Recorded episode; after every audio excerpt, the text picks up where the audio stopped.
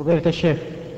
نعم. أشكل علينا من المخلدين في النار صاحب الكبير الذي يقتل نفسه، هل يخلد في النار من أمة محمد؟ نعم.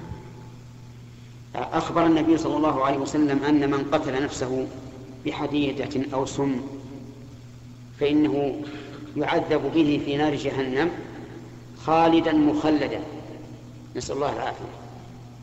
وهذا قاله على سبيل الزجر، لأن قتله نفسه أعظم قتل يكون، إذ أن الإنسان يجب عليه أن يدافع عن نفسه أكثر مما يدافع عن غيره، فكيف إذا انتهك حرمتها هو بنفسه؟ فإنه يكون أشد إثما. ويكون المراد بقوله صلى الله عليه وسلم خالد مخلدا المبالغة في زجره، وهي تشبه قول الله تعالى ومن, قول الله تعالى ومن يقتل مؤمنا متعمدا فجزاؤه جهنم خالدا فيها وغضب الله عليه ولعنه وأعد له عذابا عظيما. ومن هنا يتبين أن ما يفعله الانتحاريون في بعض الجهات من كونه يلبس أشياء مهلكة قنابل أو غيرها ويكون هو أول من يموت بها يدخل في هذا الوعيد، وأنهم آثمون ومخطئون خطأ عظيما،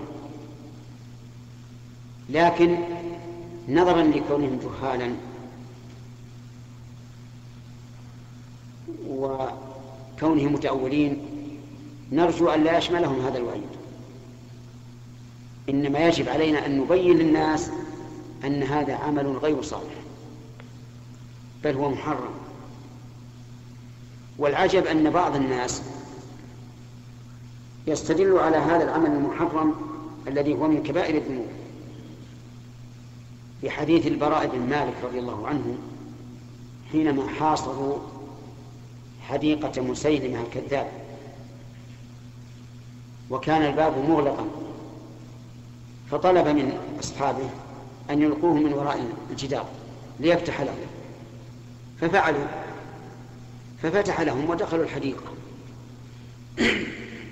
استدل بهذه القصة على جواز الانتحار، فهل في هذا الدليل؟ ليس فيه دليل، لأن البراء بن مالك بقي حيا، وهذا الذي ينتحر يكون ميتا مئة بالمئة، أما البراء بن مالك فهو ما قتل نفسه. صحيح أنه خاطر، لكن فيه احتمال أن لا, أن لا, أن لا يقتل، وهذا هو الواقع، لم يقتل. ونظير قصة البراء بن مالك أن يدخل أحد بشجاعة بين صفوف الكفار ويقتل من على يمين وشماله، لكن فيه احتمال أن ينجو. أما المنتحر فإنه لا احتمال لنجاته، ولهذا يجب علينا أن لا نشجع هذا وأن لا نحذر بل نحذر منه. نعم.